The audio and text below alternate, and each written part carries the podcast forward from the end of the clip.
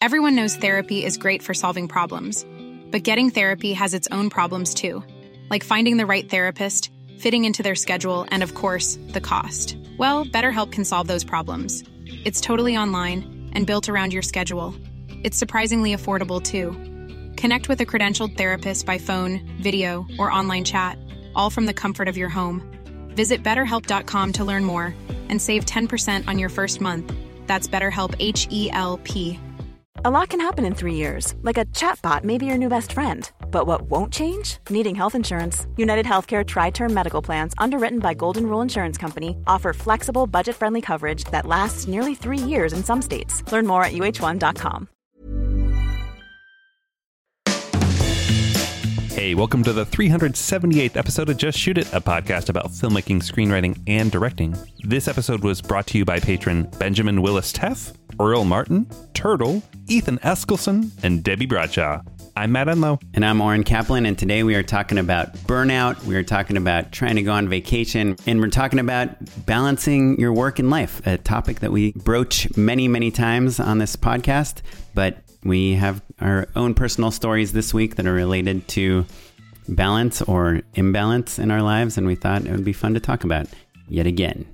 Yeah, I think that certainly it's something that people deal with all of the time, but I think that I wanted to talk a little bit about some of the other things that filmmakers have to do, need to feel motivated to do to have a successful career outside of your regular screenwriting and pitching and all the stuff that we talk about on the show all the time.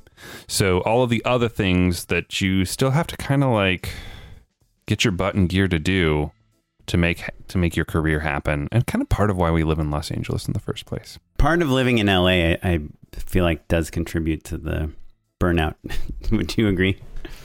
Uh, yeah, yeah. I mean, I think it it's the the pro and con of living in an industry town is like I had a friend say the other day, like, "Oh, I just wish I had more more people to talk to about movies. I need some movie friends."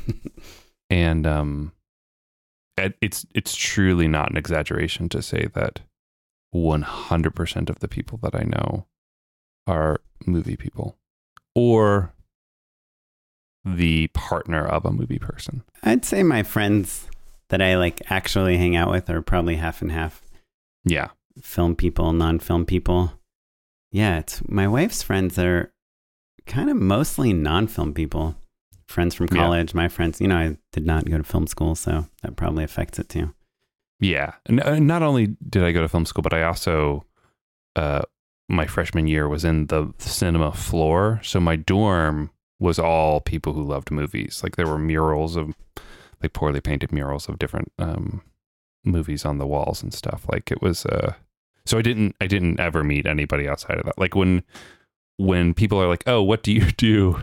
You don't say, "Oh, you're in the film industry." You you have to you're like, "Oh, this person's an editor. This person's an actor. This person's a screenwriter." Right. Like that's how you delineate. This is an avid editor. This is more of a she's more of a premiere gal. Yeah, yeah, yeah. Truly, though. Well, cool. Yeah. So, why is burnout on your mind? I mean, this was uh, you know, we we were pitching topics to each other. I'm about to go on vacation tomorrow for two and a half weeks, which is a very scary thing to do for a freelancer. Mm-hmm, uh, mm-hmm. So that's kind of why I brought it up. Why did you bring it up? What's going on in your life? I mean, I think it's twofold for me. Regular listeners of the show will know that I'm show running right now. And so I'm managing a team. And so I'm dealing with the well being of a, a number of people and kind of keeping tabs on where they are creatively and, you know, it's a YouTube channel. And so, like, the churn, the grind is very real. You know, we put out uh, between the two shows cl- close to a hundred things a year. You know, like there's a few, we have a, uh, we're dark in July and then a few holidays, but like the main show I work on has a 48 episode order. And so we had a rep party, we had a week off, and we were straight into the next season. Grinding grinding and uh, 48 episodes of another season basically. So it's a lot it's a lot. It's a podcast but it feels like that maybe doesn't do the amount of work justice. There's still but it's a video podcast. It's a video podcast. So imagine it's like uh, it's, it's like a youtube show like, more than a podcast. yeah yeah it's akin to like a john oliver or a daily show in terms of like there's a lot of graphics and there's a lot of jokes and there's a lot of research and you kind of have to take these big ideas and whittle them down into things that are digestible for people and entertaining for people but also have a lot of insight. And so we've got a team of researcher anyway i'm managing a lot of people and also like in the weeds on all of it. So i personally have just been confronted with what do i do personally and how do i teach that to other people? And also um you know i'm still working on this feature. I've got new producers on like there's still a lot of other stuff going on. And also i'm trying to enjoy my daughter's second year of life. We just got back from the zoo. I got a sunburn this weekend. It's awesome. Congrats. Thank you thank you Eh, put, put sunscreen on your knees everyone that's really that's really it's, it's It's a real Matt Enlow endorsement. truly, truly. Uh, so, so that's why it kind of came to mind when you you brought up how you were feeling stressed. So, and I think that uh, our two predicaments are um, both pretty relatable and also stark in comparison. That I'm trying to figure out how to balance it on a day to day basis, how to keep myself from burning out minute by minute, whereas you really have been sprinting to then take two and a half weeks off. Yeah, in a way. And then, you know, there's a famous joke in Hollywood, which is if you want to book a part, you know, as an actor, Sure. you just get, you book a vacation, right? Like anytime you decide to go out of town is when all the work is going to come. Uh, and yeah, we we haven't caught up because you I I know you had a good number of pitches due tomorrow. Yep, tomorrow. Well, I'm leaving the country tomorrow, Yeah. so they're actually not due tomorrow, but I have to turn them in tomorrow. Otherwise, I see. I have to be working on treatments while I'm.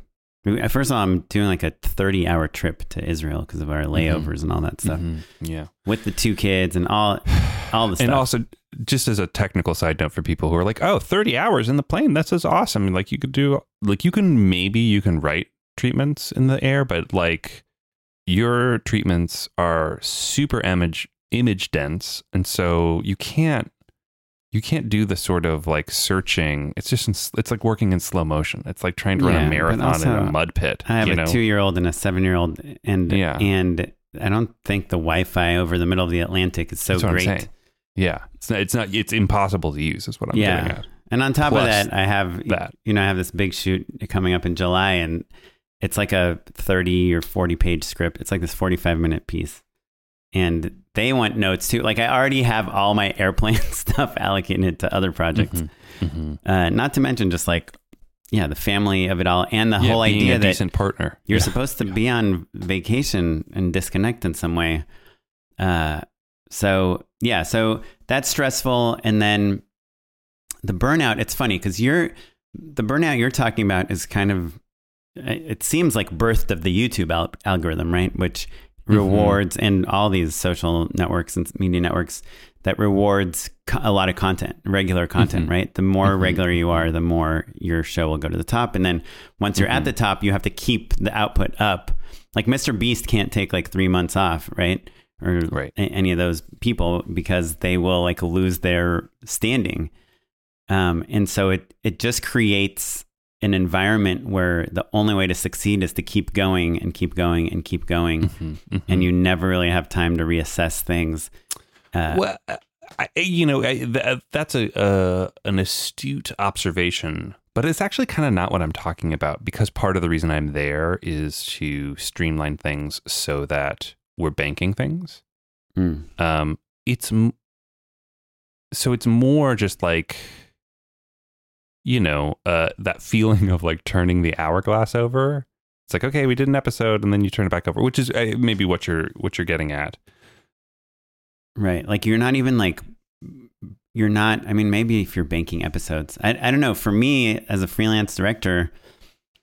I'm just fighting really hard to get a job, and then I get the. Mhm. If I either don't get the job, which is a bummer because I just worked, spent a week trying to get it, uh, and if I do get the job, I do it, I shoot it, I prep, I do all the work for it, I'm done with it, and then I just need to start it all over Mhm. again. It's like Yeah, like what you're saying, like you had a couple of days off, Yeah. and then you're back to the the grind. There's the churn, Yeah. right? There's the grind. Uh, the uh, the thing that I'm dealing with personally is that for once that that anxiety that you're describing is is is kind of taken care of, right? Like, which is part of why I signed up for it. You know, I was like, writer strike is coming. I'd love to just get back into like some narrative. Sounds good.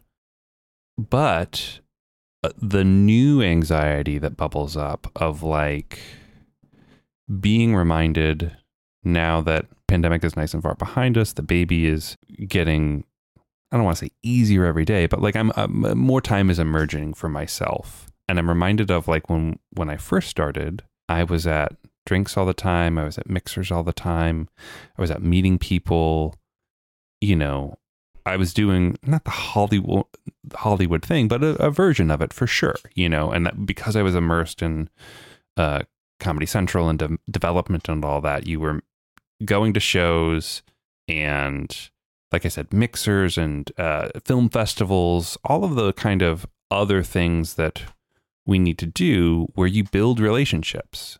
And like people call that networking, and that's not inaccurate, but like it was really more like developing relationships.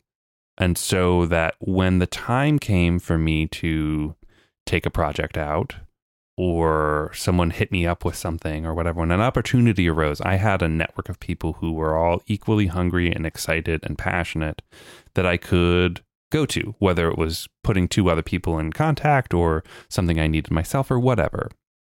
And over the years, I've let that network dissolve a little bit. You know, you kind of, you have to keep you have to nourish that. You have to keep people engaged. You have to keep them aware of what you're doing and vice versa. You have to help them and and reciprocate all of that stuff.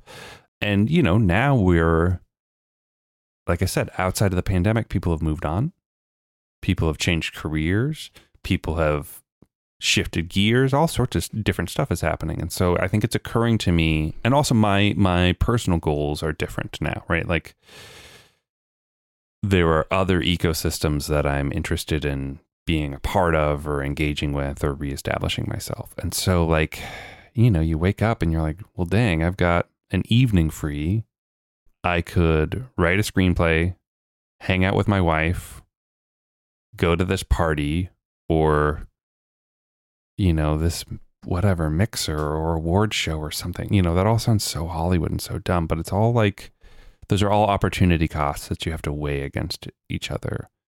And it felt like not like we were done having to do that stuff, but a little bit. Like once you're established, you're not quite so hungry to do that work. And I guess for all the reasons I just listed, it would be helpful. It would be smart to kind of like meet some new people and cross pollinate some ideas. Do you, which is a separate feeling than uh, I've got a incoming call. I need to pitch on something or I need to do this or that or whatever, you know?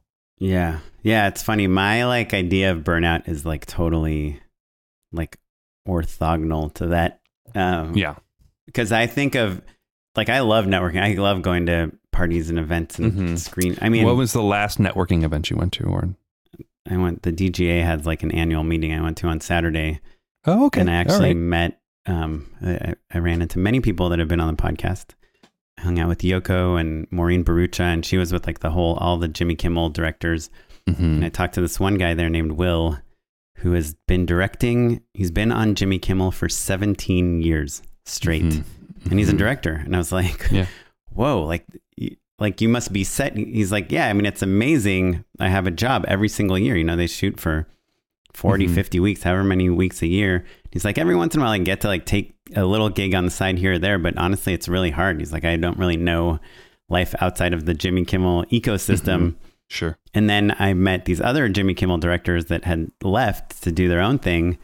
And they were all like, "Hey, you know, if, if they need anyone, let, let me know. Like, sure. yeah. I'm happy to fill yeah. in for you if you need to take some time off." The grass is always greener. Yeah, yeah. So one of the questions I asked a lot of directors that I was talking to yesterday, was a, a super obvious question to ask at like, um, I mean, there was literally like a thousand directors um, all mm-hmm. together there. And I would just ask them like, so how do you get jobs? um, because that's like the job of a director is basically mm-hmm. to get jobs. Um, of a freelance director. And you know, most directors are freelancers. Even the ones like a Brenna Malloy, who's been on the podcast, who directs like a thousand episodes of the Chicago shows every year. She still, you know, I'm I'm sure she gets offered a lot of things now, but at some point, like it still ebbs and flows, right? You go through the time where you have five things at once, and you have to choose the one. Well, and the Kimmel example, I think, is a really good. This it, it kind of Uh, it shows symbolizes what I'm talking about here, right? Like it's easy to be in a crew, not easy, but like you, once one is in a crew, whether it was College Humor or Ellen or Kimmel or or the Dick Wolf universe, right? You kind of you're working with the same people and life is good. But then you look around and you realize, oh, if one of these franchises goes away or somebody retires or my main connects move on or whatever um then that that opportunity is dried up. And so maybe you need to diversify a little bit but you also need to be loyal to these people and you need to be available to them. I mean it sort of happened with me and with at ellen you know like ellen went away. And so that springtime gig mm-hmm dried up, right? Yeah. And so like and everyone goes their separate ways and sometimes you get a phone call from your old friend from that company and sometimes you don't. Do you know what I mean? And so I, I see what that Kimmel director was talking about because I'm I'm sure that they've seen that many times. They're like, "Oh yeah, I'm doing great right now, but like what if Jimmy re- retires? Do I know enough people to stay to to maintain the standard of living that I've been maintaining?" Yeah. No. Have I saved enough? You know, all that stuff. Right. Yeah. As a freelancer in the entertainment industry, I think there's like like three main stresses. I'm just saying these are off the top of my head, but one is can I get a job doing this, you know, Mhm. to make money? Two is uh, you know, can I be creatively satisfied? Like am I growing myself as like an artist and like a filmmaker or actor, whatever you do? Um, and three, like how can I make enough money to be able to retire and all that stuff, right? And Sure. and so the people that have the full time jobs, like you, don't have that daily stress of like, what's the next job, right? It, so it's like a Mhm, whole mhm. a whole element of stress that's like removed from you. Um, but uh, uh, yeah, so I, I think that that's like a little bit part of the, the balance here and part of the stress and the, the burnout. But to rewind back to what I was saying, how I think about burnout, I, I think of like when I first moved to LA, I just worked nonstop. Um, and Mhm.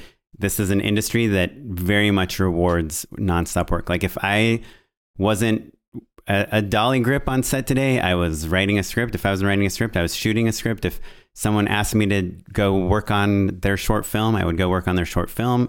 When I'd get home at night, I would edit and edit and edit, and then I'd shoot test videos and do all these different things. And I was just working like a hundred percent for myself. Like my entire day was dedicated to learning how to be a better filmmaker, meeting more people, and just making things and making things and making things nonstop so I could show people what I made. So maybe they would hire me. Um, and then, and at some point, you just can't just keep going. And even like, you know, that last week I, I got two opportunities to pitch on things, and I have my treatments are both due tomorrow.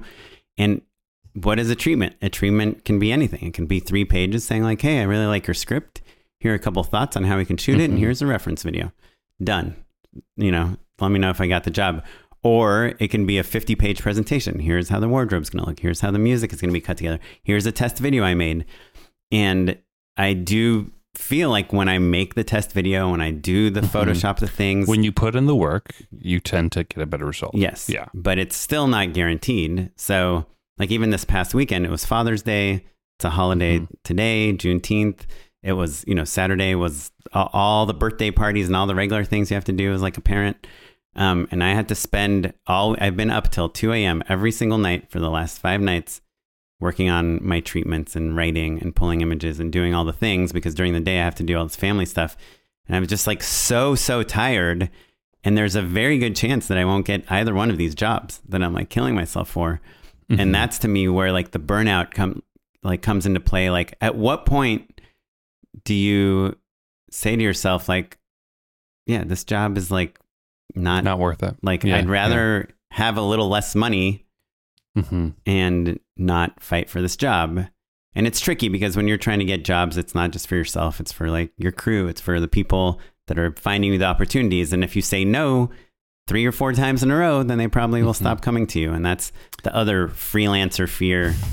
Yeah. Yeah. I, I think also maybe uh, the the thing underneath all of that is that, and this is the commonality between where we both are.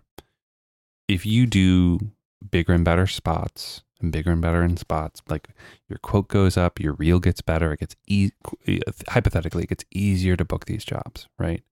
And on my side, oh, I write another great screenplay my film uh, goes to South by Southwest and gets picked up, and it is, uh, you know, you can watch it on Netflix or whatever, and like my profile raises. Maybe I pick up jobs get easier for me too, right? And it's, the question becomes like, when have we leveled up enough that we can relax, or does that not exist? I, I think right? it doesn't exist. Yeah. And I've kind of yeah, yeah. Think, be, started thinking more and more that it doesn't exist recently when I'm pitching against directors that are kind of famous or like I feel like I'm fans of their work. I'm like, oh, this person directed this like amazing documentary mm-hmm. that was at Sundance seven years ago. Yeah, yeah. And everyone's like, yep. What's he done since then? sure. Did you, I, did you see Guillermo del Toro had a uh, tweet about how directing is eating shit sandwiches? no. Or a sandwich of shit, he phrased it as. No. He was like, yeah, it gets a little easier. You get a little more bread the more successful you get. But I had five projects that were rejected this this year. I mean, J.J. Abrams had a job like that got canceled like after pre-production sure. this year. So you can delegate some things a little bit more and you can bring on like a great concept artist, you know, and a great treatment designer and a great image puller, but you still have to write everything yourself. You still have to like be invested in the project and you know, so yeah, you can never phone it in. Yeah. I think um I don't think it gets easy and I think as we get older, all those like swings for the home run, like you said, you know, you could work on your movie and get into South by and do all these things. Like none of that is guaranteed. You can work on your movie mm-hmm. for 10 mm-hmm. years and not get into South by. Right? Yeah. And or, or worse than that, get into South by and nothing you happens. know make you know I have an MG like it goes really well you make twenty or thirty thousand dollars right 50, let's say let's say you made a hundred thousand dollars which is like a moderate success that's a movie you've heard of I know plenty of people whose movies we've seen and love didn't make that much money made made way way way less mm-hmm. and then nothing happens yeah like it's not even like oh absolute failure. It's like, oh no, like a decent, like just not a not everything everywhere all at once. Right. Eh, like like just a moderate bona fide success is still an investment in your career rather than a check you can really cash. Yeah. You know, it's funny on making movies is hard. Liz and Ulrich were talking about how they were trying to, they're both trying to get their next movies off the ground and how they people are like, "Oh, you've only directed one movie. Oh, you've only directed two movies." Like, we don't know if you're like ready to handle this next bigger movie. Mm-hmm, mm-hmm. And yeah, yeah. First of all, that's like a ridiculous thing to say, but also it it really doesn't matter like what you've done in the past. Like it just matters like if people are excited about you right now and it's hard as we get older to to be the exciting person at every turn, you know? compared to new, young, exciting people. So, yeah.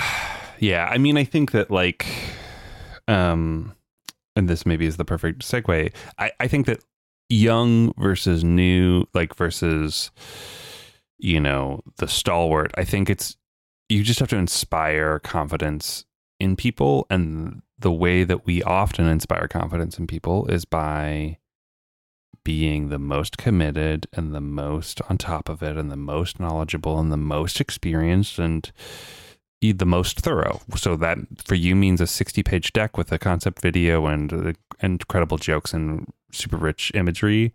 That could mean being the most networked up person in the room who knows everyone and can connect everyone.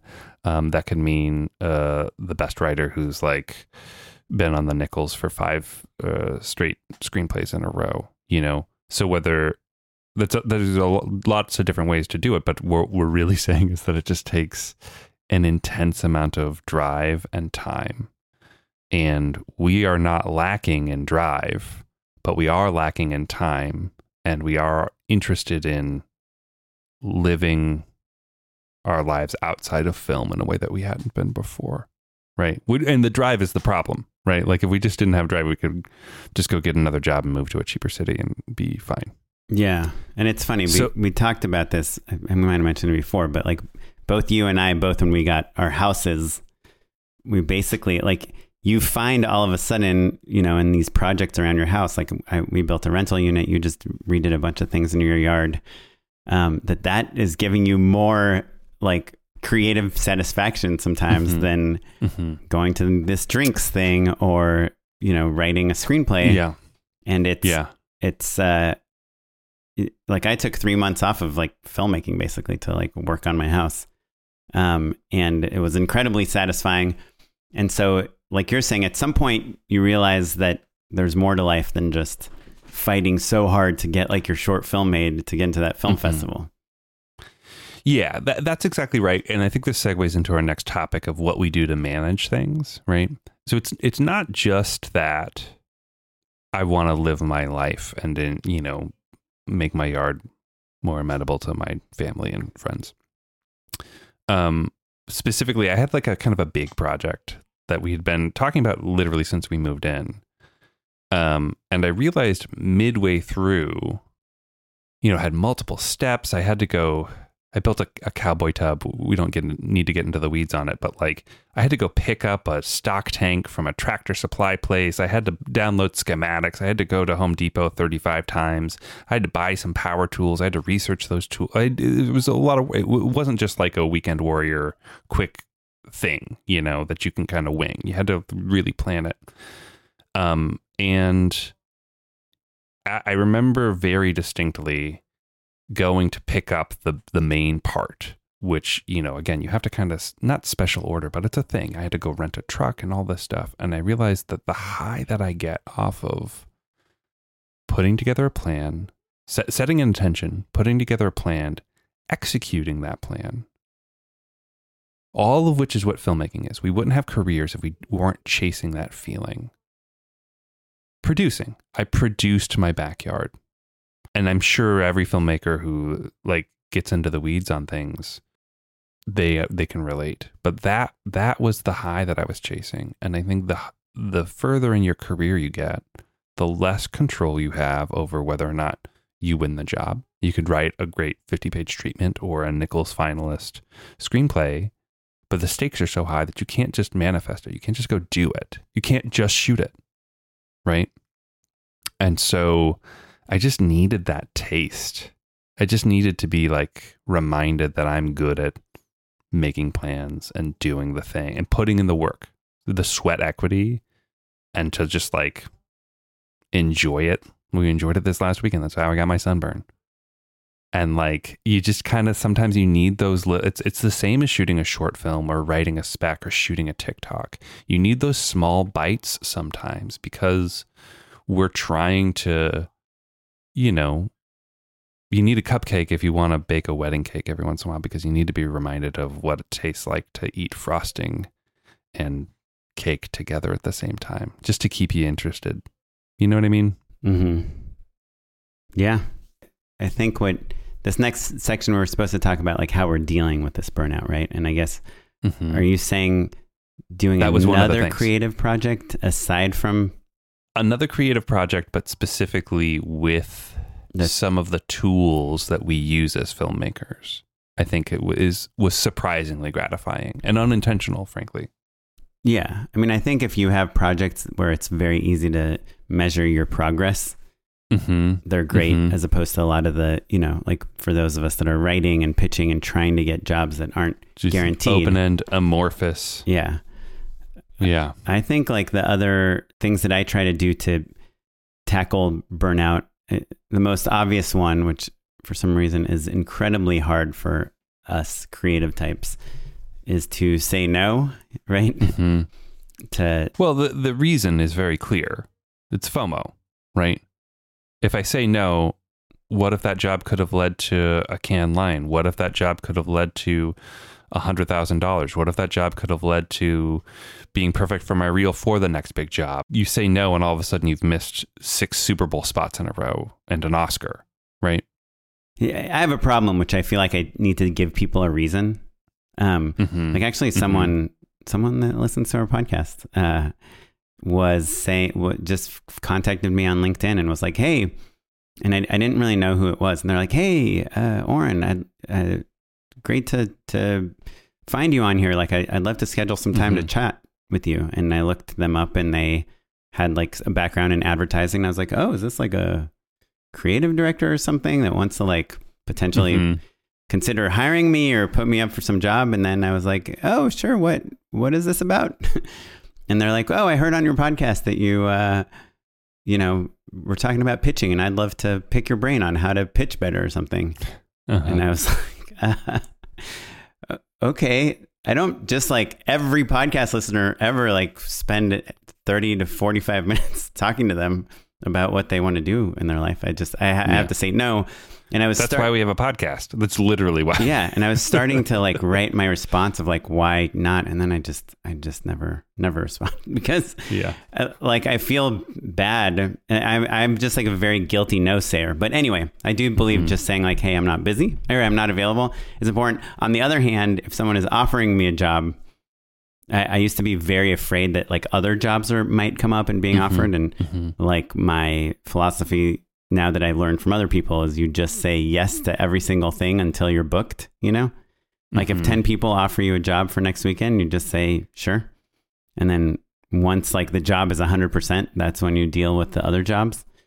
But 9 out of 10 times the other jobs will go away or reshuffle or dates will change or whatever. So anyway, that's not at all answering the burnout issue, but um but, it- But it's it's related for sure. yeah, And, and it's why I think we we live in this place where we are just afraid to miss opportunities and we're afraid to like level up and we've all been at the right place at the right time and turned something down that ended up being like Mhm. a huge Mhm. opportunity that we missed out Well, on. Well, and, and just circling back to that point, I think that look, that comparison, it's easy to look back and be like, well, shoot, uh, I would have been on Key and Peele, and then I would have gotten movies and this and that if that had happened.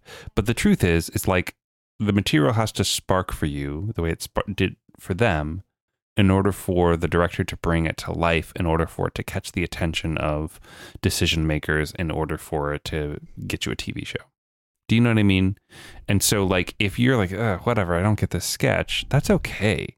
Like, you can say no because the the material doesn't work for you. I, I can't think of how many times I've been like, I don't know if this is funny or not, and then you pitch something that's counter to their take, and then you see it later, and you're like, oh, now I get it. They were the right person for the job, and this is funny, but it wasn't for me. And like, it's that's hard. That's hard. But I think that in in trying to process what I'm feeling and what I'm motivated by, um, being reminded that like I think you and I are really money oriented right now because of family and all of the stresses of wanting to, you know, send our kids to college and retire and all that stuff. You just immediately you see it. You see your future. You see the next 20 years pretty quickly. I just re- I watched Father of the Bride last night and that's what that whole movie is about. Is like, oh, I'm standing at the precipice of an of being old Mm-hmm. and my kid was, you know, a dot like a, a little girl. It felt like five minutes ago, and now here we are. Right. So that's what just we're we're at the other end of that spectrum, thinking about all of that stuff. But um, if you can follow your interest and passion and chase the projects that are creatively exciting to you, that tends to historically that's really paid off for me and I think for you too, right? And again, the problem is it's like, okay, well you got to make a living and then also do all of the other things to um to cultivate that the the opportunities to shoot sketch videos for free that could become TV shows or the short film or the proof of concept or all that stuff. And so here we are talking in circles Yeah. back at the beginning. So, um, we had a few recommendations for people. Yeah. And, and I think this one was not on our list, but I I'm going to Sure. propose it Hip shot. is try to especially when you're like single and workaholic, you know, living with Mhm. roommates and just moved to Uh-huh. LA or whatever and just Mhm. getting into the business, especially when you're young. And this is advice people gave me that I did not take.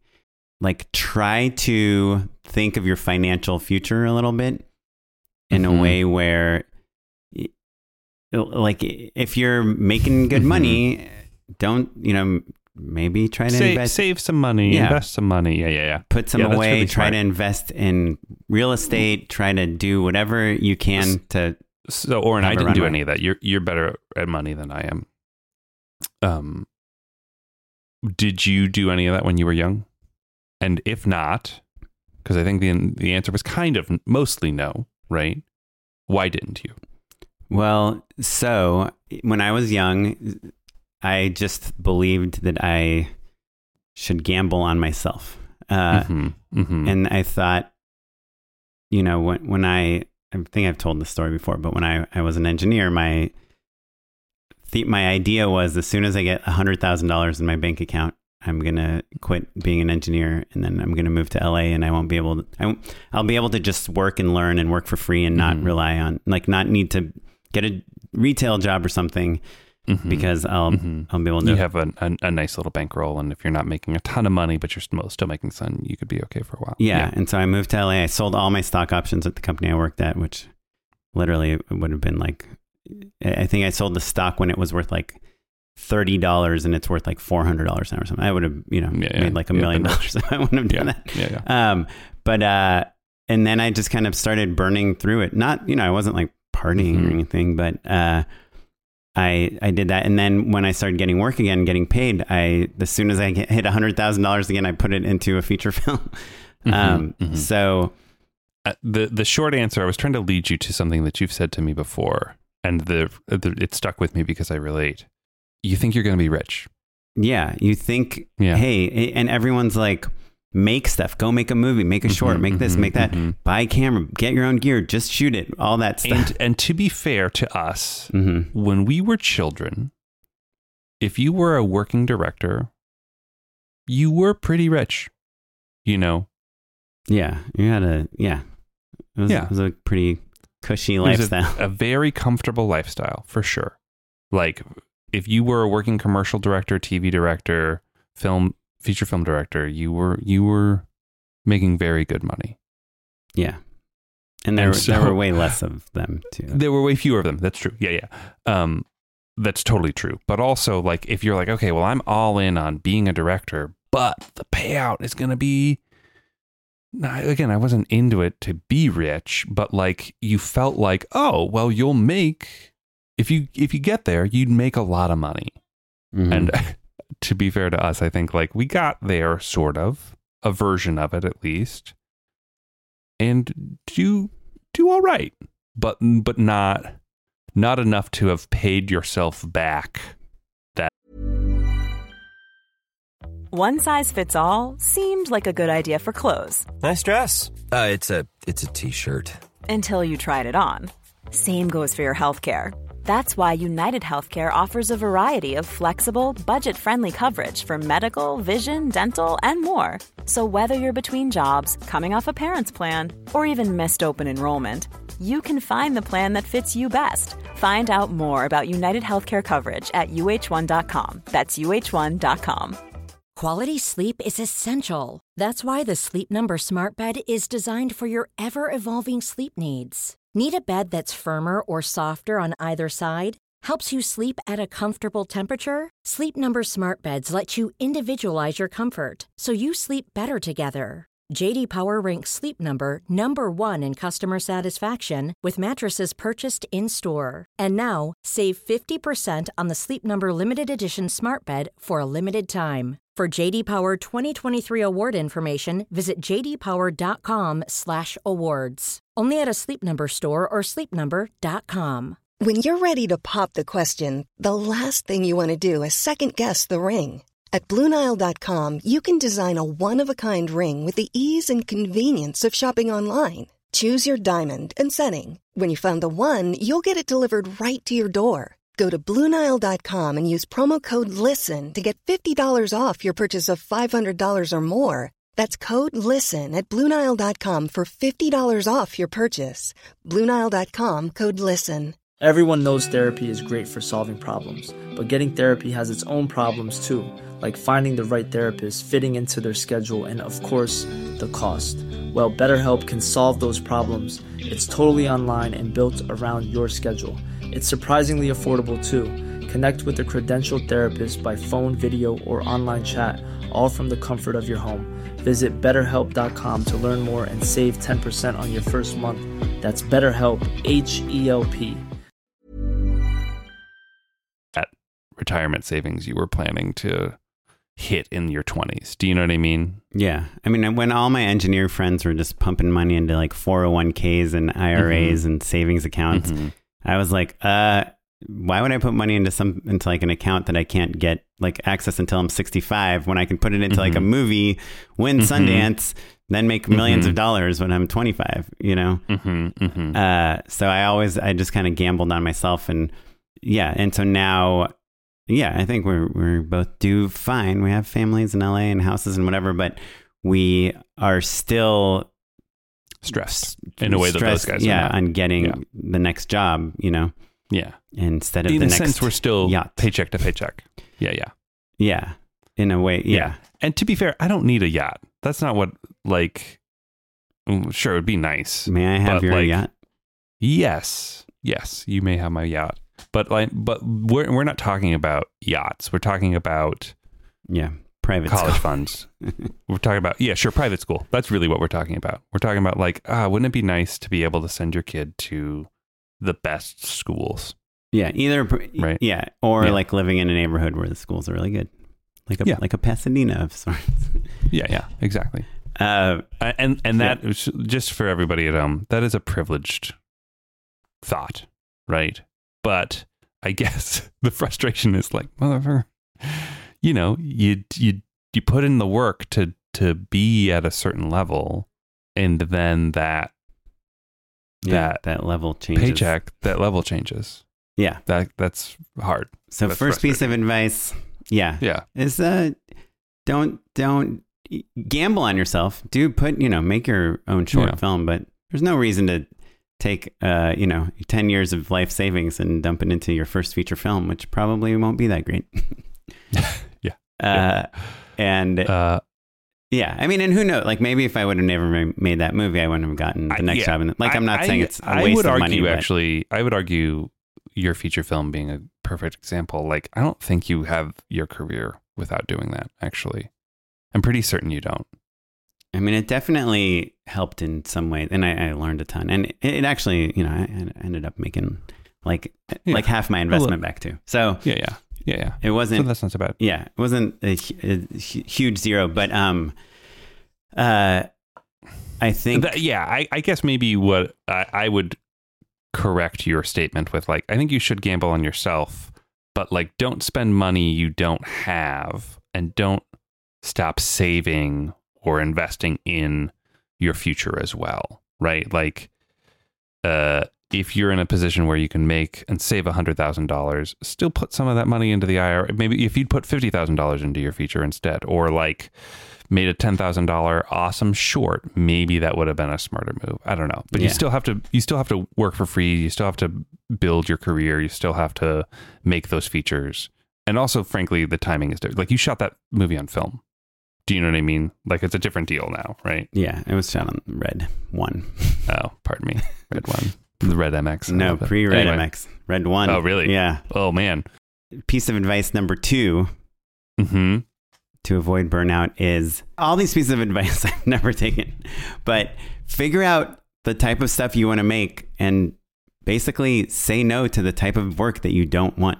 That, you know, Mhm, like if mhm. you, you- We're talking about boundaries here, right? Yeah. yeah, Yeah. like uh, creative boundaries, I guess. Like if you don't want to be making like talking head interviews for eBay, then Mhm. don't you know if you have a job two days here three days there make a bunch of money take it if Mhm. it someone's like hey six months come here and work on these ebay interviews um, and what you want to do is like tarantino Yeah. style action films then th- just just start as soon as you can to work on the things that you're excited to make Yeah, I, I think the a little bit of a caveat there, right? Like you have to be aware that look, if your day job becomes shooting interviews for eBay, look, everyone's got to make a living. But uh, but you don't put that on your website, and you have to know that the only phone calls you're going to get, emails you're going to get from the people who make those eBay videos is for more eBay videos. You are you are pigeonholed there. And so if you want to if that's not your passion but you still need to make money, you have to find another way to show people the things you actually want to be making. And maybe that means that you have to pour some of that money into a spec or a feature or whatever to show that off. But you can't you can't hope that the day job is going to turn into anything besides more day job. Yeah. And I think Right. yeah, and as it returns to burn or as it relates to burnout, the sooner you realize you you can get work, you can get paid doing the stuff you love, the less you have to do what you love and all these things that you don't love that Mhm, also stress mhm. you out at the same time Yeah. that will lead to that burnout. and it brings back Oren's point of like do it while you're young. I think you know, I think there are probably plenty of middle-aged listeners at home who are like, "Oh boy, I hate this." Um, and we're talking about it because we're both middle-aged guys at this point. Uh, I'm technically, you're officially. No, no, I'm te- teasing. Um, I'm, we're both technically, uh, for the record, everyone. Anyway, the point is that when I had my job at Comedy Central, I would still work nights and weekends shooting the stuff I wanted to be shooting, and that's what launched my career. Same thing with you with quitting your job, right? Mhm. Um, and the thing that m- makes me feel burnt out is not the work that I'm doing right now. It's that FOMO of knowing that I need to be working on my feature, that I need to be banking hours and all of the other things. Like I've let my commercial career dry up and need to kind of revitalize that. And that's that's what's stressing me out. Do you know what I mean? Because I've seen the future. I know what the people who just do my job look like in 20 years. You know, it's a bummer. It's a bummer. It's the drive that's poisoning us, Oren. That's the problem. Yeah, the constant disappointment with what we're doing right now. Yeah, and truly. seeing other people and Truly. wanting to do what they're Yeah. doing. I Um, wonder what a therapist would say about all this. Won't find out. Busy podcasting. Yeah, this is the therapy session. I think in another way, we're just kind of saying to prioritize, right? mhm, Like, mhm, do the things you have to do for money, do the things that mhm. you are doing because you love doing them and you want to do them. And I've talked about my website a bazillion times, but advice I got was like, take everything off my website that I don't want to be doing. Only leave the things on there that, Yeah, that I want to do. And that's helped me a lot to start focusing on Mhm. work that is related to, to what I want to do. Um, Yeah. Yeah, it's, it's, it's all a version of tell people what you want to do. You're, we're talking about manifesting a little bit as well, really. Yeah. And, and But- but hopefully not the yeah. woo woo version of it, just like the the practical version of it. Yeah, and the hope is that like Yeah. if you do stuff you love, that it doesn't burn you out as much, right? Right. Hopefully, or or leads to um a little bit more of what you want to do. Yeah, and also maybe people will stop calling you for the stuff you don't love because you've told them no a few times. I I mean, have you ever had a phase where you're like, "Hey, thank you so much for calling me to do this thing, this kids Mhm, toy playing video or whatever." Mm-hmm, But that's not really what I do. Have you ever had that conversation where you basically told people I've had a not to different call you? version of it. I've had a ver- different version of it because I recognized that it's not. It's like people will only call you for the things they associate you with, right? And so every time I met a new company, that it was a chance to redefine myself. But all of that started with quitting Comedy Central. Like if if every time I met a company and was like, "Hey, I'm a director who also does development or whatever," or like they meet me through Comedy Central, they don't call me to direct. They call me for help developing something or whatever. Or they don't frankly they don't call me because I've got a job and I'm elsewhere, right? hmm And so I I I quit so that I could be like, hey, I'm a director, and didn't go back to Comedy Central for literally like five, six years when I had a real body of work to be like, hey, yeah, you know, I'd love to do something together. But like, I knew that they wouldn't think of me as anything besides what they knew me as until I'd really proven. And and uh, keep in mind, I was directing, I was making money on the side and was winning awards as a director while I was there. Right. But that wasn't my job and so they didn't they, like I would literally like be more qualified than lots of frankly good directors, but like who weren't in the building and they would ask those people instead of me because they thought of me as one thing and the those outsiders as specialists Mhm. as people who were really great at the thing that they were looking for Yeah, totally. so yes in in a sense i had to be like no no i'm not doing anything like this anymore Yeah. Well, the last piece of advice that we wrote here on our list was to surrender. um, well there's reassess we skipped reassess is reassess not like the same Reasse- as kind of turning things down? no it's slightly different so reassess is like do you really want this Oh, right. Is this who you want to be? Is this who you want to be right and so i think you know you when you start filmmaking you, you have ideas of what you want to be right or you you when you quit your your job Mhm. it was you didn't say okay i've got a hundred thousand dollars i'm going to make 15 awesome spec commercials and i'm going to launch my commercial directing career right. you made a feature right and then along the way you reassessed and you said oh i don't want to do that anymore or not that's not my main focus right? You still are up for features and stuff and you know um, but your main focus became commercials right? You reassessed and said i'm gonna become you're a commercial nerd. You can you can name all of the different houses and you know people all over the place and you know you care Yeah. about commercials. You're invested in commercials right? And that wasn't where you were when you started right? And kind of i was like a web series nerd. I had seen every single web video for I I don't know seven years probably I don't know yeah. I thought it was the future of of Entertainment. independent film entertainment yeah entertainment exactly I thought oh like the creators will own their own stuff and blah blah blah and then you Mhm. you know uh, you you kind of you grow and you change and so every once in a while you need to say is this the thing I want to be focusing on do I want to keep making independent features do I want to keep making commercials do I keep on making YouTube channels whatever it whatever that version is you know and so that's a thing basically you got to think about right Yeah.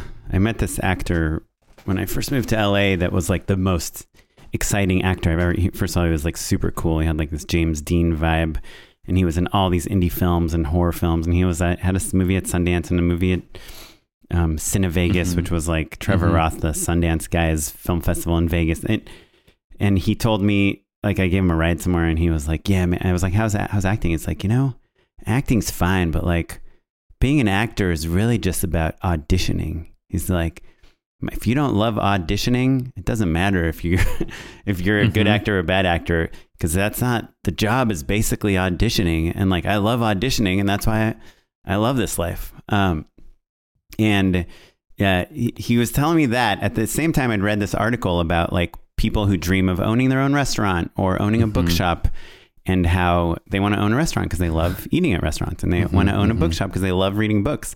But really owning a bookshop is about like hard like hard to find labor, like worrying Mhm. about, you know, Mhm. people not stealing from you, like shoplifters, all Sure. these things. payroll you should have gone to business school not you shouldn't have been an english major Right. yeah yeah So it's like so it's really like what's the day to day, you know, Yeah. of directing a feature. And you know, we know like you look at a um Terrence Malick or someone that makes a Sure. feature every 10 years. Like Yeah, the day to day of directing a feat of, of Terrence Malick's work is not hanging out with Brad Pitt on set, you know. Mhm, mhm. That's Sure. the reward every 10 years. my my wife has a similar anecdote actually that she repeats all the time she started acting when she was a little girl and she I, she tells the story about going to the first premiere or the, the first movie she was ever in was at the Mann's chinese theater it was kind of like you know the premiere the way we all imagined premieres would be there was a red carpet and press and all that stuff and that's what you think is going to be the thing the reward and she she had a fine time. Do you know what I mean? She picked out Mhm. her outfit. She was excited. She got her picture taken. But like, I don't really like that. She doesn't re- really actually like that. Like now we appreciate them a little bit more because it's like our peers and friends. And all Yeah. that stuff. Oh, I But- love a good premiere. yeah. uh, yeah, a good premiere is fun, but it's not. The work is the thing that's fun. The work is the thing, Right. Yeah. you know, and and you realize if you to your point, like if the job is auditioning, if the job is Pitching. waking up at pitching, Writing waking up at by five every in morning, right, right, exactly. Like you have to have to like that part, which kind of really brings us to the the third note, the third idea, uh, which is surrender, right? So, like, if you know that that's the thing you like, and if you know that this is a hyper competitive job, and you've said to yourself, "Do I still want to do this?" and the answer is yes, then you gotta surrender to it and be like, "Okay, I'm I'm gonna." I'm gonna note a video. I'm gonna note a spot while I'm on vacation, or I'm whatever it is, or I'm gonna wake up at five every morning to put in those pages before my day starts, Well, what I've been thinking and, about. and be okay with it. You know, Yeah, what I've been thinking about lately is the question of whether burnout is a 100% mental thing. Like, is is that when you think of burning, you know, you're burnt yeah, out? that's a good question. Yeah, is it because you have so many things to do? You have more things to do than time to do them, or is Mhm. it because all you can think about is how many things you have to do and how little time you have to Mhm. do them and how you've wasted so much time uh, to get them done. Like when I have to write a treatment, it takes me like three days to just start writing, Sure, and I sure. hate myself. Yeah, I'm like, okay, I'm Yeah, going to yeah. take these next three hours and hold on. I'm going to read this one article, this article, eat this food, take this trash out, and then it's like the kids up and I'm done. there is a, a physical limitation that we are all dealing with that, frankly, gets worse the older you get. Right? Like I used to tell stories about how i would wake up at five thirty every morning to write before I went into work, and I would love to do that now, but um, that would mean I'd have to go to bed at like nine thirty to really be Mhm. any sort of version of a person. You know, like right. I don't know how you're doing. You you go you sleep from two a.m. to six a.m., seven a.m. Uh, yeah, I'm like 130, hours? 130 to Yeah. 630 maybe. Yeah, yeah. I I And I can't like literally today, like no one was up. I went to sleep really relatively early for me last night, which was 1230. mhm. And this morning at like 6 a.m., I was like, wise, eyes wide open. yeah yeah. I I can't I can't if I'm not hitting up like seven six and a half hours. I just can't do it anymore. The way I used to thrive at six. I used to be like that was my sweet spot. And and was a competitive edge, frankly. Like the people who speaking of drive being helpful, the people who didn't do that didn't have screenplays, didn't have web series, didn't have that stuff while they were working day jobs, right? And some people stay up late, I wake up early, whatever. Tomato, tomato. I think that there is a physical aspect to it. But the flip side is the reason I took this job is because I, when I was in between things, I was out with my daughter to going to the park, and all I could think about was where that next paycheck was going to come from because we have responsibilities now in a way that I, I didn't four years ago. And so I wasn't present. I wasn't doing good creative work and I wasn't being a good partner or father or friend. And so that that's why I decided to make a change. And do you feel like you're thinking about your full time job now in your off hours? I certainly am. Yeah, certainly because it I I know that I can't partially commit. You know, I'm I'm always all in. However, this job is manageable in a way that freelance work is all consuming because you're either thinking about what you're going to pitch or pitching or worried about why you're not pitching. Right. Yeah. And it, At least for me, I just I li- I literally just didn't have the like the mental and also look, reservoirs weren't there. You know, like Yeah, no. you know, It's- I needed stressful. cash, right? I was just like, oh god, Well, you know. yeah. I asked that question about whether it's all mental because, like, yesterday we were out at the Americana. We were at Barnes Mhm. and Noble. I was with my kids. My wife Mhm, was mhm. doing something at Nordstrom. It's Father's Day. We just saw Elemental at the Mhm. movie theater together, Mhm. and it was a gr- you know good day. And I had have Mhm. this treatment too, but it was off with like the treat. Like we hired a treatment designer, so I wrote everything, kind of pulled a bunch of Mhm. images, and he was going to put it all together. And he sent me his first draft, and I looked at it on my phone, Barnes and Noble, after he had worked Mhm. on it for two days, and I was like, "Oh my goodness, this is so so far from where it needs to be."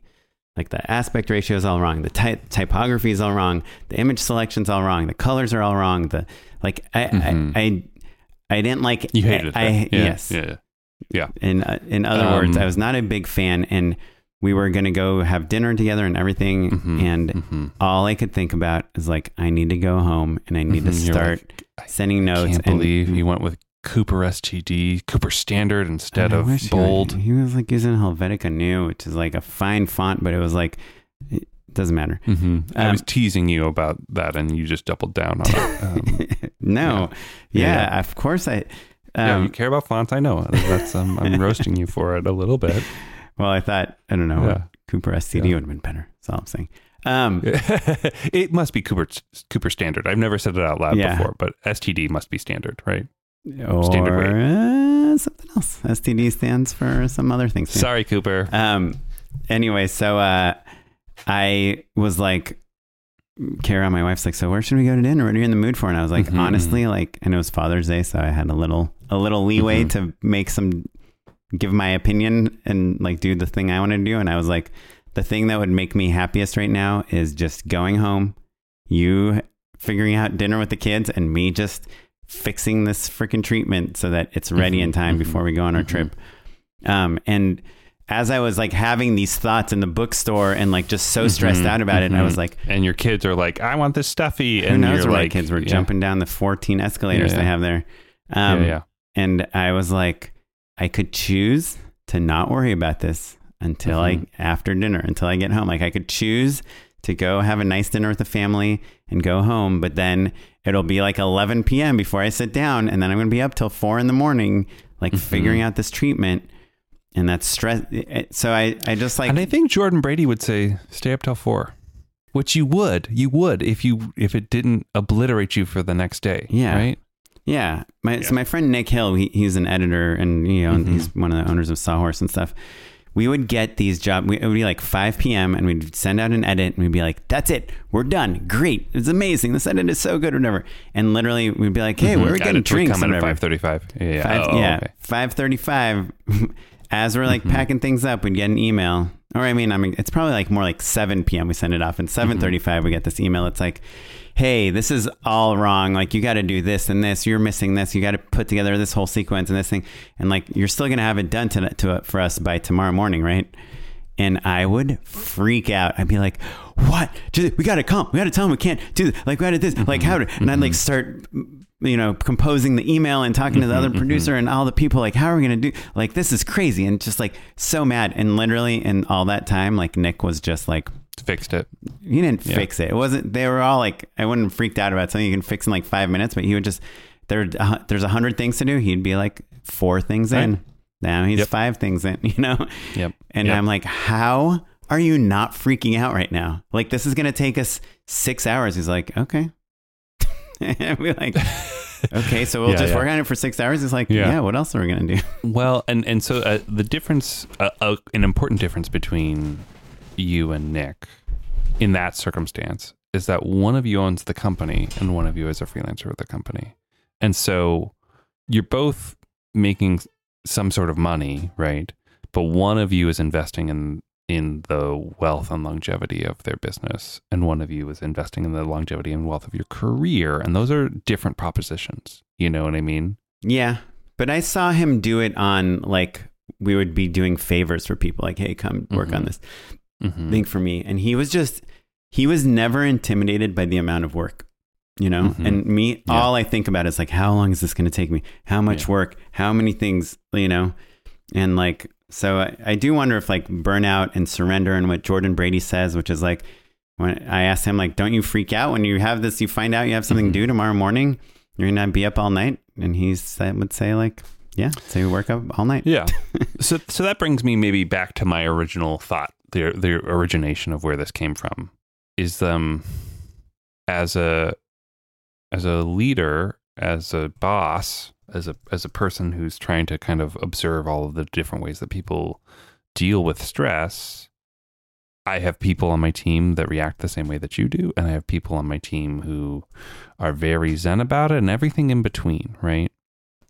And so the question becomes it's not just like, oh, do you have a disposition that works in this field or not? I don't I kind of reject that as a as an idea, right? Like you're doing great, Nick's doing great, and you both have figured out how. But but how can you guide people to um the balance that we're talking about is the thing that I was just um obsessed with. So I feel like we outlined a, a good number of things. I don't know that I um have a prescription for every single person on my team or for myself. But I feel closer. I feel better. Yeah. And I do think, as annoying as this answer is, it's like different for each person. And you really, you know, like burnout is bad, I guess, because it means you're just like can't handle the workload anymore. But Mm-hmm. it might mean you just need to take a day off and then Sure. get back to it. Or it might mean you need to change your career or Mhm. leave your family. I, I think for you, Oren, I think it is mostly mental. I've I've been roasting you about what I've I'm calling the Kaplan combo. hmm Oh, yeah. Complaining about not having work and having too much work at the same time. Yeah, same same. Yeah.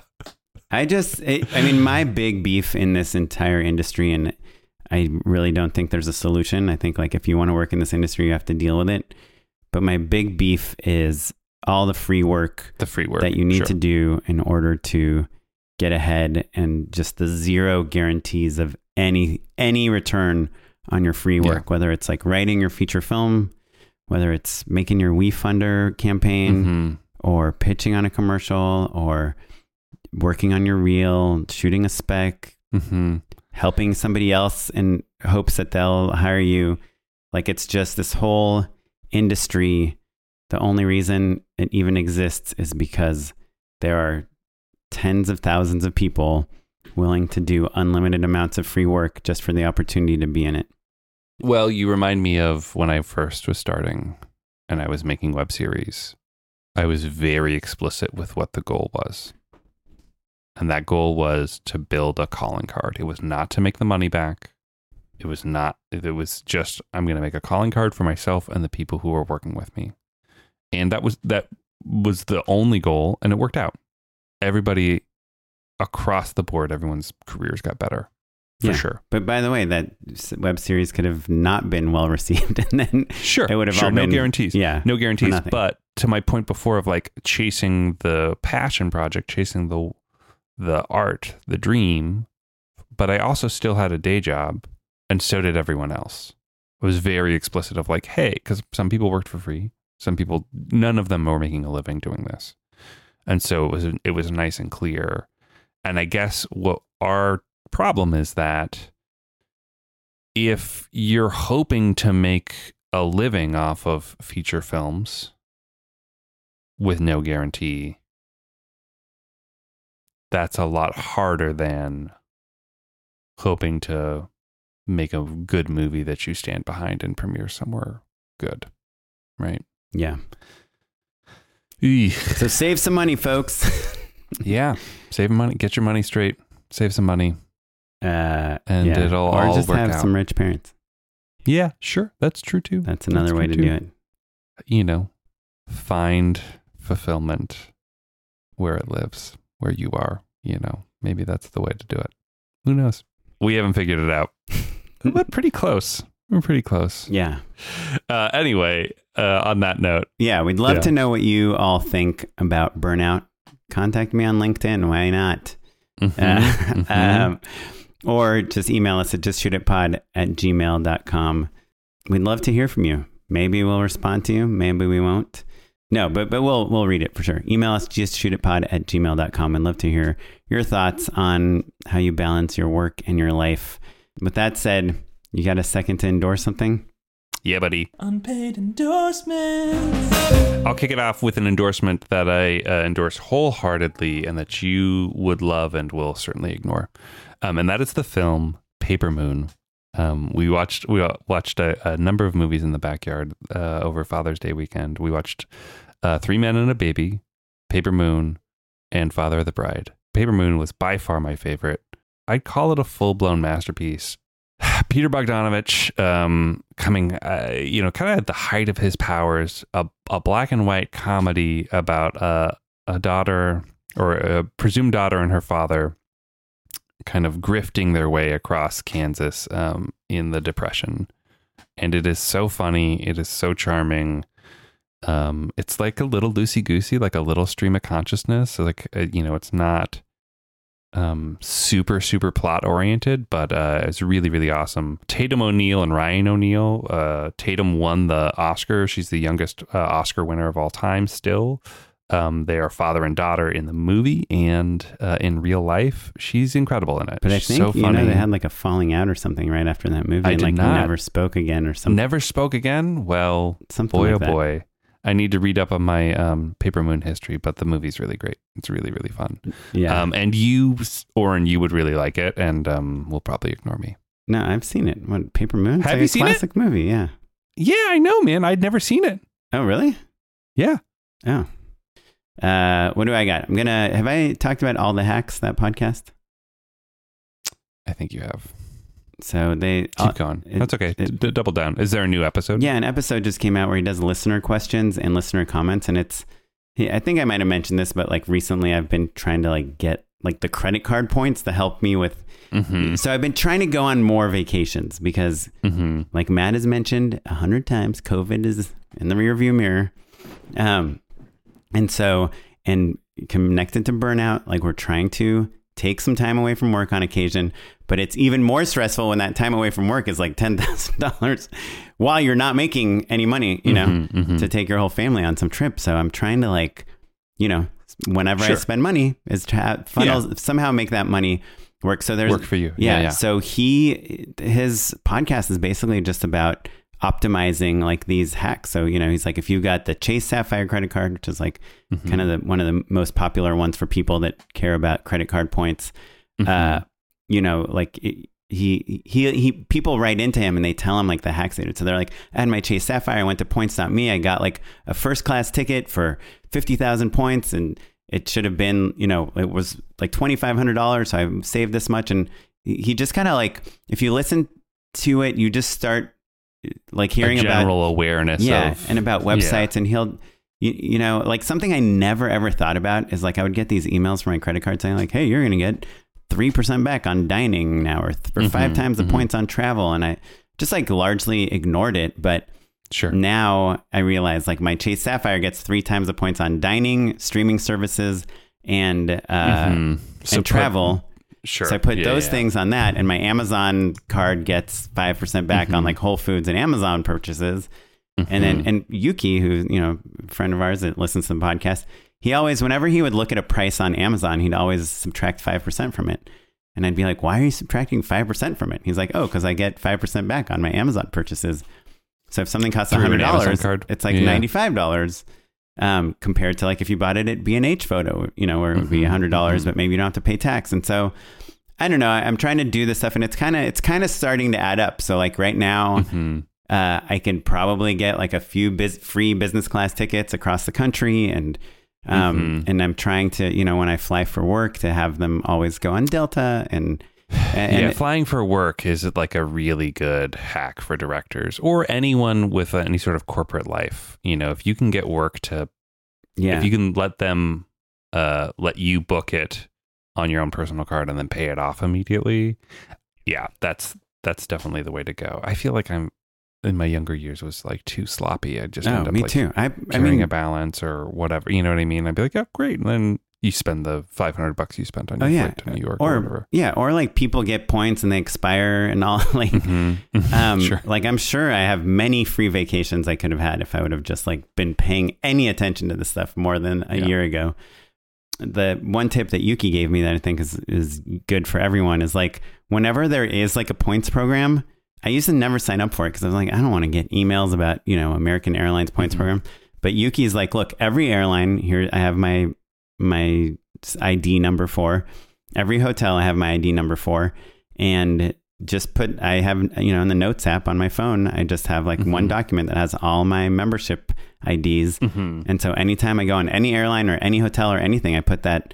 You know, I make sure to look it up and put that in, and uh, you know, I'm starting to like a accrue free nights here and free flights there Mhm, and free mhm. upgrades there and lounge access and all that stuff. And um, you know, you don't have to be like wealthy or fly first class or any of that stuff. Yeah, for it- that, it's just a it to add little bit of organization. I like Yeah. that very much. So yeah. I don't know. All the hacks is like a really he he actually started the podcast as like a dad podcast because he was a new Uh-huh. dad and he's like I want to do a podcast about being a dad and quickly realized all these other dads were just like trying to hack their life Uh-huh. and that people were much more interested in like how they can hack things in Yeah. the same way.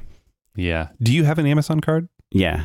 So my main And- cards now are yeah. I have an Amazon Prime card and I Mhm. everything we buy a lot of stuff on Amazon unfortunately and Whole Foods. And so everything from those two places goes on the Amazon card and Amazon also Mhm. gets 3 3x on gas. Mm, um, which- mhm. Barely buy any gas, but um, I bought some gas yesterday and I put on the Amazon card and then the Chase Sapphire gets like 5 times the points on Lyft rides, like more on any travel, you get 5 times the points, Mhm. get 3 times on dining. And so it all kind of adds up and I like having at least like a little delineation of like, okay, this is for this and this is for that, and then you're just you're good to go. Yeah. Well, I had Yeah. them. I was Yeah. looking at them as my business and my personal cards. Mhm. Sapphire for business, Amazon Prime for Sure. personal. But I don't know. Talking to my accountant and all these other people, it's like you can write off so much stuff in your life, and you might as well just like optimize the points. Um, yeah, yeah, yeah. So yeah. So I'm trying to. I'm trying to. You know, the advice that I told people to take when you're like 25, I'm trying to take it like you know, 15 to 20 years later. Uh, all right, buddy. Well, uh, good conversation. Maybe I'll go get an Amazon card. I spend too much on Amazon um, because we don't have time to go to Target, and frankly, I think they're equally evil, give or take. Um, uh, look, here we are. Uh, if you want to chime in on anything, you can hit us at justshootitpod at gmail.com or I already said all this stuff. Uh, or uh, we're across all social media at Just Shoot It Pod. I'm at Mr. Matt Enlow. and I'm at O'Kaplan on Instagram. This episode was edited by Noah Bayshore. Our producer is Tyler Small, and you're listening to music from the Free Music Archive and the artist Jahzzar. We will catch you next time. Thanks, everyone. Thanks, everyone. Bye.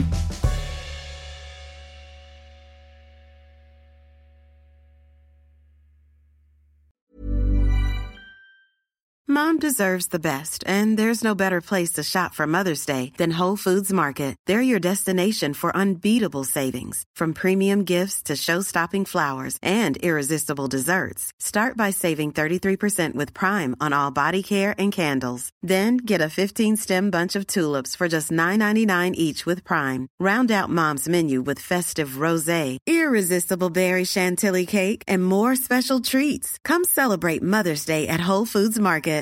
Hi, I'm Daniel, founder of Pretty Litter. Cats and cat owners deserve better than any old fashioned litter. That's why I teamed up with scientists and veterinarians to create Pretty Litter. Its innovative crystal formula has superior odor control and weighs up to 80% less than clay litter. Pretty Litter even monitors health by changing colors to help detect early signs of potential illness. It's the world's smartest kitty litter. Go to prettylitter.com and use code ACAST for 20% off your first order and a free cat toy. Terms and conditions apply. See site for details. Mom deserves the best, and there's no better place to shop for Mother's Day than Whole Foods Market. They're your destination for unbeatable savings, from premium gifts to show-stopping flowers and irresistible desserts. Start by saving 33% with Prime on all body care and candles. Then get a 15-stem bunch of tulips for just $9.99 each with Prime. Round out Mom's menu with festive rosé, irresistible berry chantilly cake, and more special treats. Come celebrate Mother's Day at Whole Foods Market.